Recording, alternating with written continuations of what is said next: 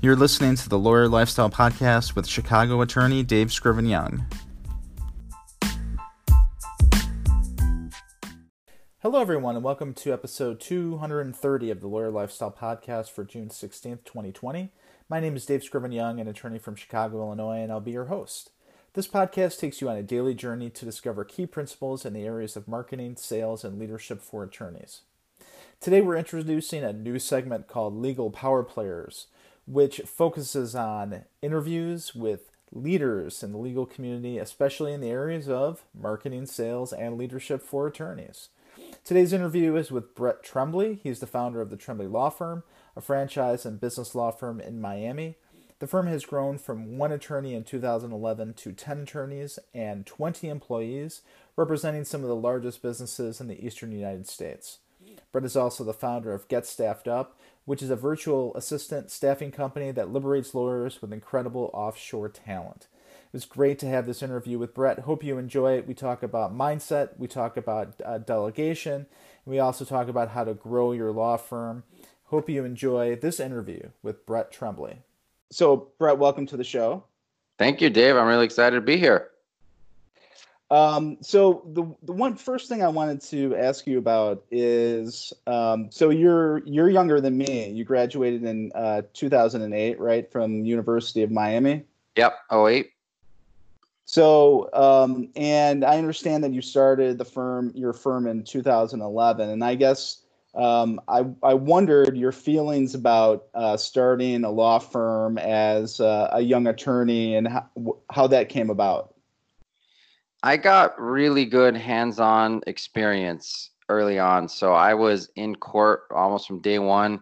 I was at a small firm in South Miami and I got to do a few trials and a lot of hearings and evidentiary hearings and summary judgment hearings. And I felt that I had a very good grasp of what needed to be done preparing a case for trial. And so in my case, it was just time. I had been at the firm I was with for three years in law school and about three years after, and I wasn't going anywhere anytime fast, and I felt like I was in a rut.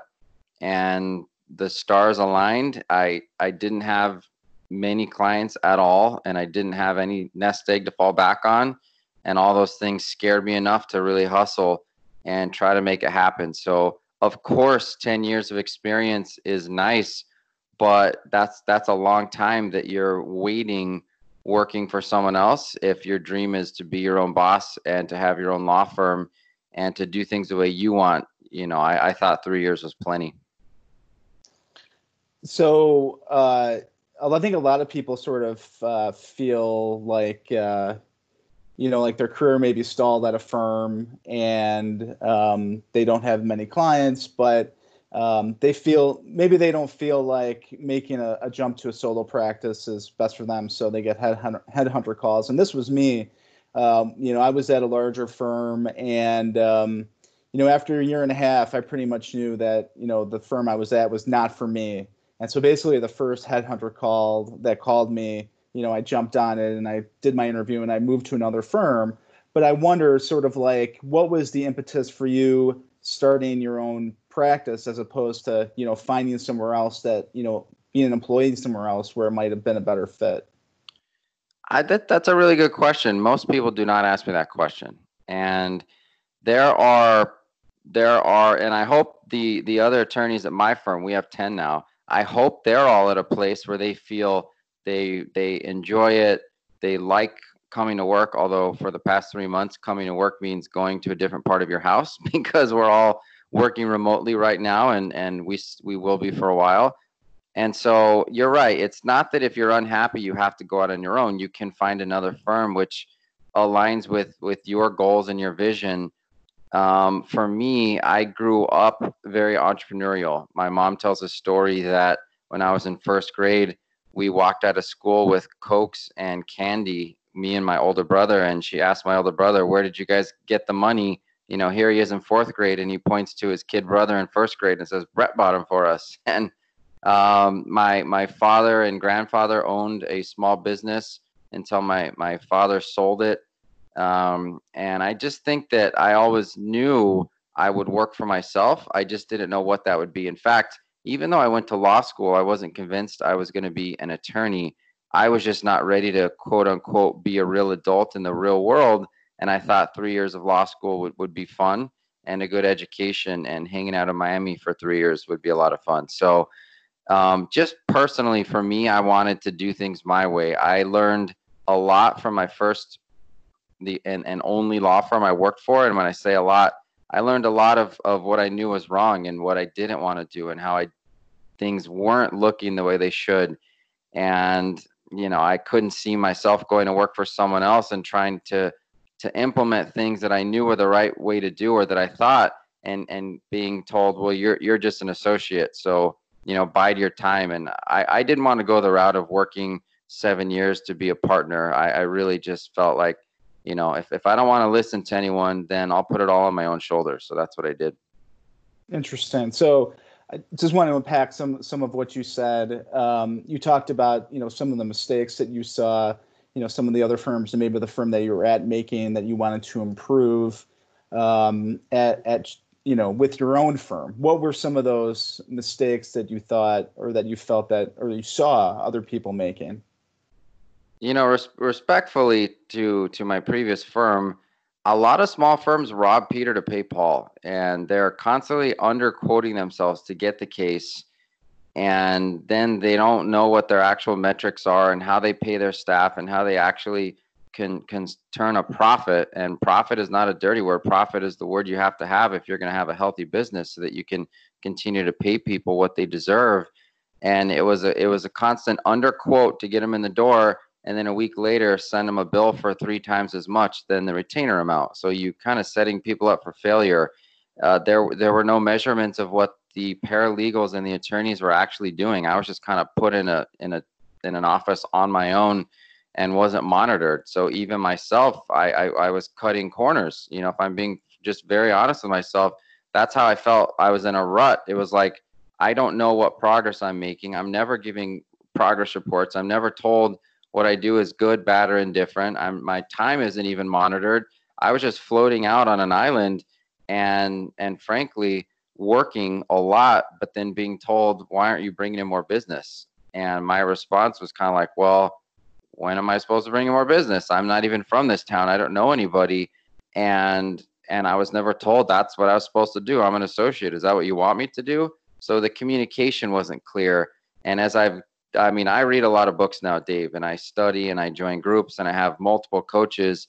And all of the things that I've learned about team building and, and dynamics and and and vision and culture and core values, they they apply across the board. And law firms don't implement those those things enough. And you know, there's just so much to learn about running a business. So if you want to be a lawyer definitely go work for a firm and just do a really good job at being a good lawyer because that's what you want to do and that's fine. If you're going to start your own firm, you have to change from a lawyer to a business owner and a networker and a rainmaker and you know 15 other hats that you have to learn how to delegate then quickly and you know that kind of brings us towards the delegation point but if we had a two two hours to talk today I could walk through, you know, my journey in those steps, and I'm not the only one that's done it. But I've I've made so many mistakes, Dave, along the way.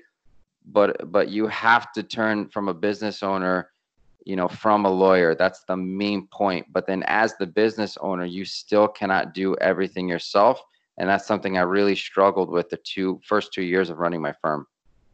Well, as you know, this is, uh, you know, my podcast is based on leadership, marketing, and sales. So just starting with, sort of with the leadership end, and, and you discussed uh, delegation. And I know that obviously, you know, if you started on your own, but then you've grown to, I understand, 10 attorneys and, and 20 employees. Um, how do you how do you use delegation within your firm to to get things done more efficiently? there's a phrase called delegate and elevate. And if you read, I mean, there's so many good books on this topic, but they talk about taking the lowest level activities that you do and giving them to somebody who's maybe they're entry level, maybe they just graduated from high school, maybe they just graduated from college. Delegation does not need to be a dirty word because there are people that are that are less experienced or younger or or fresher or changing careers that are happy to take those tasks and learn them from you. So when I started my firm, I was my own bookkeeper, my own receptionist, my own fax sender because it was 2011. We were still sending faxes. I was my own um, intake coordinator, my own marketing coordinator, on and on and on. And I really struggled the first year and a half, and I probably haven't admitted it enough. But there were there was one time I, that I did say, you know, can I do this? Can I make can I make this work on my own?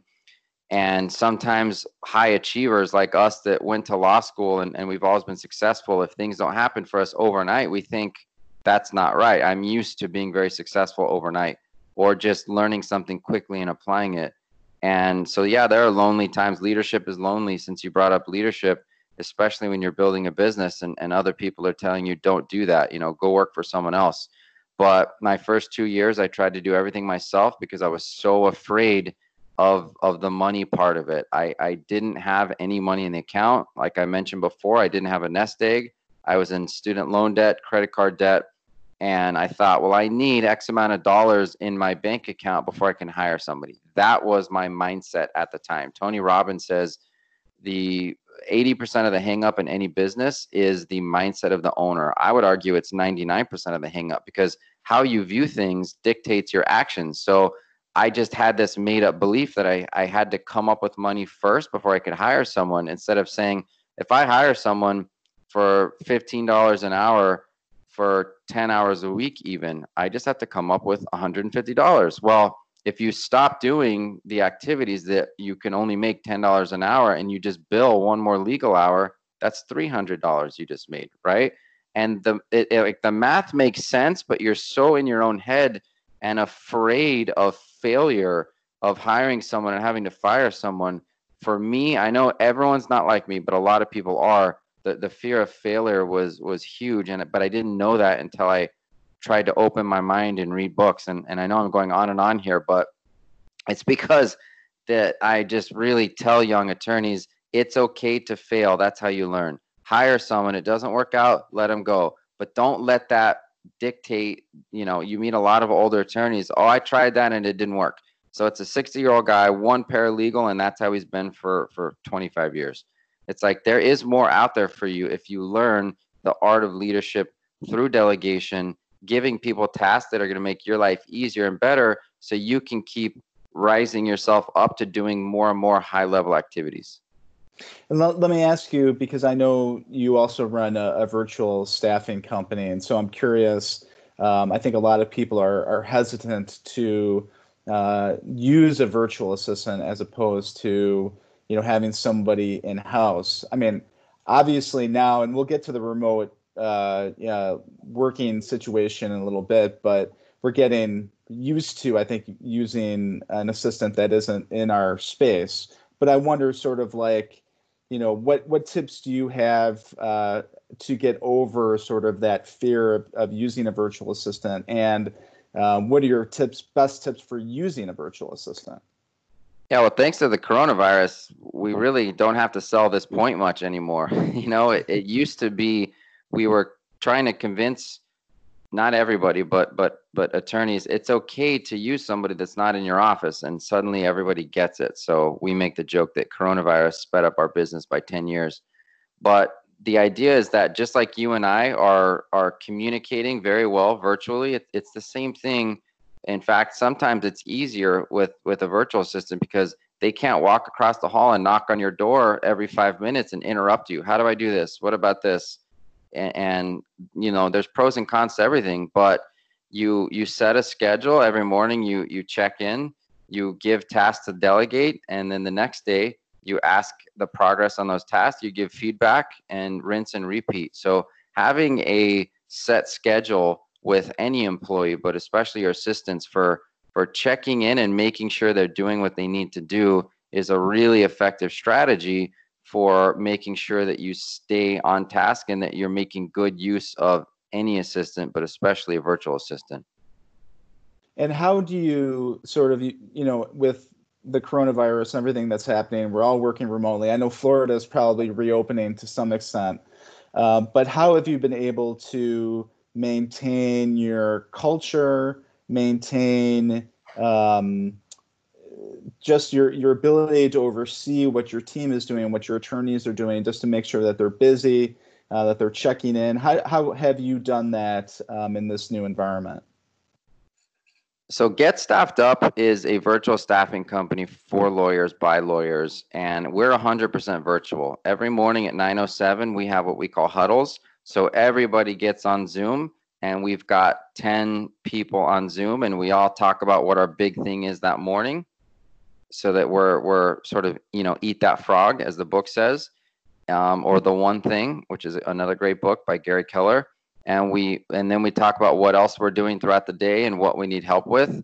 And we have weekly meetings with all departments and daily check-ins. And so we're very regimented in how we communicate the culture virtually is almost as strong as it is for my law firm in person because we have implemented the same types of of touch points and check-ins and interaction and we use software instead of emailing back and forth, we have kind of like Slack, if you will, but internally. So we're communicating on that all day long. And anytime we really need to have meetings, we jump on Zoom. I probably have more FaceTime with with people at, at Get Staffed Up from when I need them than sometimes at the law firm because at the law firm, you know, we've got multiple levels in one building and and there'll be a week where I don't see a paralegal in the litigation department, for example.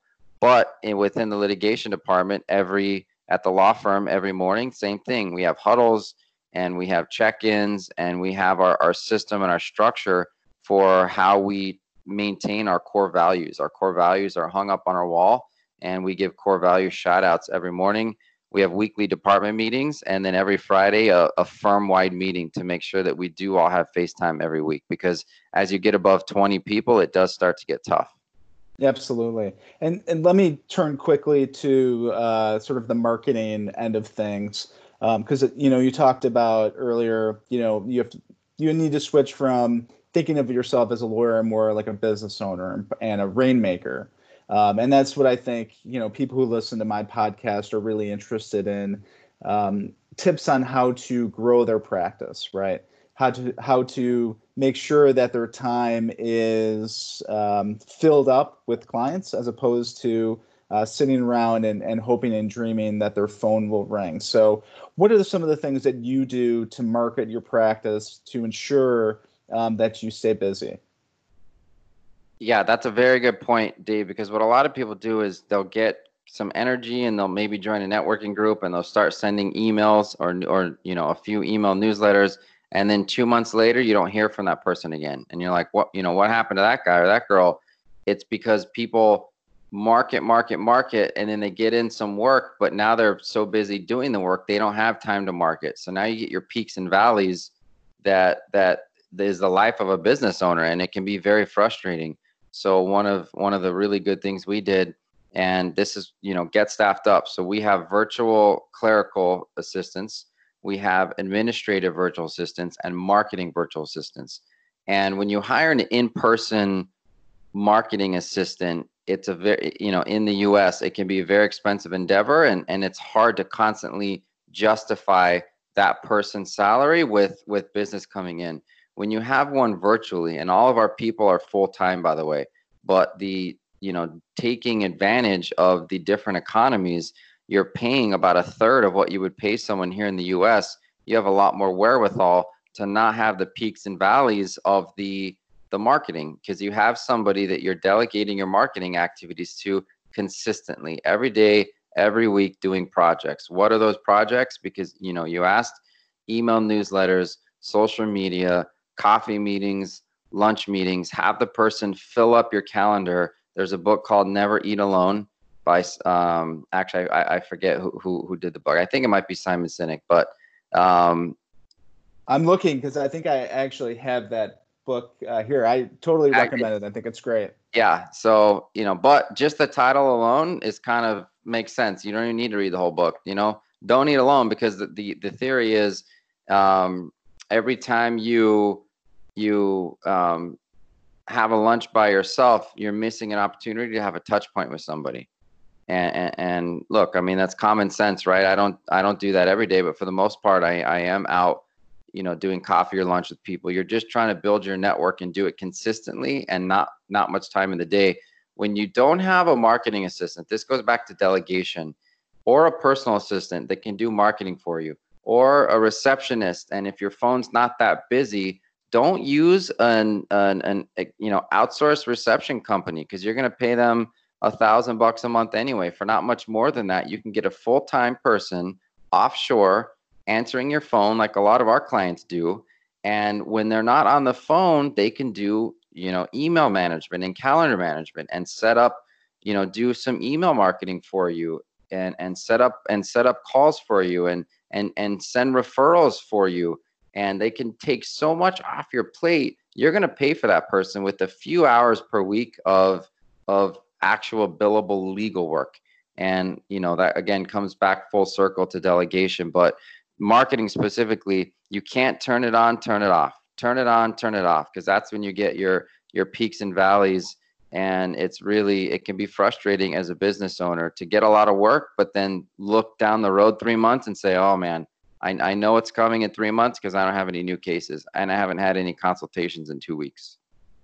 Well, the the, the vir- using a virtual marketing assistant is really interesting to me um, because I, yeah, we all I think feel like we don't have enough time, and this sort of would open up uh, a lot more time for me to to do a lot of other things than I would like to do.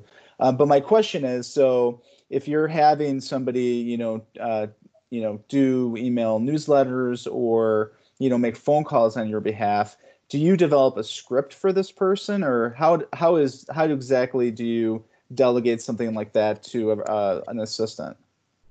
Yes so there is some prep time. You got to develop a script. You can have um, some people call it gas calls you know give a you know what call and and have three or four questions. You know how how is business since the last time we talked? Or if you're a family law attorney you know how is your life now that that you've been divorced for two years and we and we haven't worked together Oh my gosh, I'm so glad you called. One of my friends just asked me the other day if I needed, you know, or, or who, who I use or, or, you know, do I know a, a family law attorney? Um, so there's some prep time in everything you do. You cannot abdicate marketing. You cannot hire anyone in the US or otherwise and say, here, do all my, do all my marketing. That doesn't work. You're the business owner. It's your message. It's your vision. You will have to spend some time developing a scorecard and and scripts. And you can have canned emails that that any email system will save that says you know this is the email to send to somebody that i'm trying to meet lunch with. When you're you're going to have to teach them to use your crm and, and to create different tags for where you met people so that you know how to follow up with certain people. But once you get those things in place then anytime you have an idea you have somebody to say hey, I, you know, here's a new project. I need a flyer developed and I need this email to go out on Friday. When you don't have a marketing assistant, and, and you and I know this, Dave, every business owner knows this, you have an idea and you don't know what to do with it. It's like you put it on the, the proverbial shelf, which is just somewhere in your brain, or maybe you write it down and you think, I hope I have the time to get back to that someday. So our our marketing virtual assistants are 1850 a month. That's a flat fee. You pay that to us. That is a full time employee, 40 hours a week. So 4, 8, 12, 16. Let's say 160 hours a month. And to pay for that person, you just need to bill just over five um, hours at $300. And, and most of us are, are over that at this point. So the five hours for 160, it's really a no brainer the reason this virtual staffing company exists is because we see a lot of business owners that want to grow, but it is daunting to continually hire people. So, what if you can hire somebody really good, really energetic, very loyal? They just happen to live in a different country from you. But with technology, we can use those people. And the traditional model is use someone in the Philippines, but you know, send them a bunch of work and then while you're sleeping they do work so the next morning you check their work. That's not the model anymore. The model is let's find somebody working in your nine to five nine to six right? They can be in your time zone or not because we do have people from the philippines but they work the graveyard shift. They're going to work just for you. They're going to be part of your team part of your culture. Um, best part is we're the actual legal employer. So you pay us and we pay them, but they are only working for you 40 hours a week. And again, the, the cost savings are tremendous. So now you can start to take some risks and grow. Whereas so many people, like I was, are just afraid to pull that trigger and hire somebody because they don't know how they can pay for that person. Absolutely. All right. Well, I, think this is a great time to to end our discussion, but um, I did want my listeners to have a contact for you, either a social media or a phone number and email. What's the best way if someone wanted to reach out to you in terms of your firm or your staffing company? Absolutely. Thank you. So it's www.getstaffedup.com. That's just how it's spelled G E T staffed s-t-a-f-f-e-d up.com that's really the best way we've got web forms all over the website to contact us um, instagram you know at get staffed up. We're on twitter we're on facebook and we are are starting to pick up a lot of traction in the legal community which is a lot of fun. Very happy to field phone calls and answer people's questions. And as we say help lawyers delegate their way to freedom. Excellent. Well thank you so much uh, for joining me today. Thanks for having me, Dave. Really appreciate it.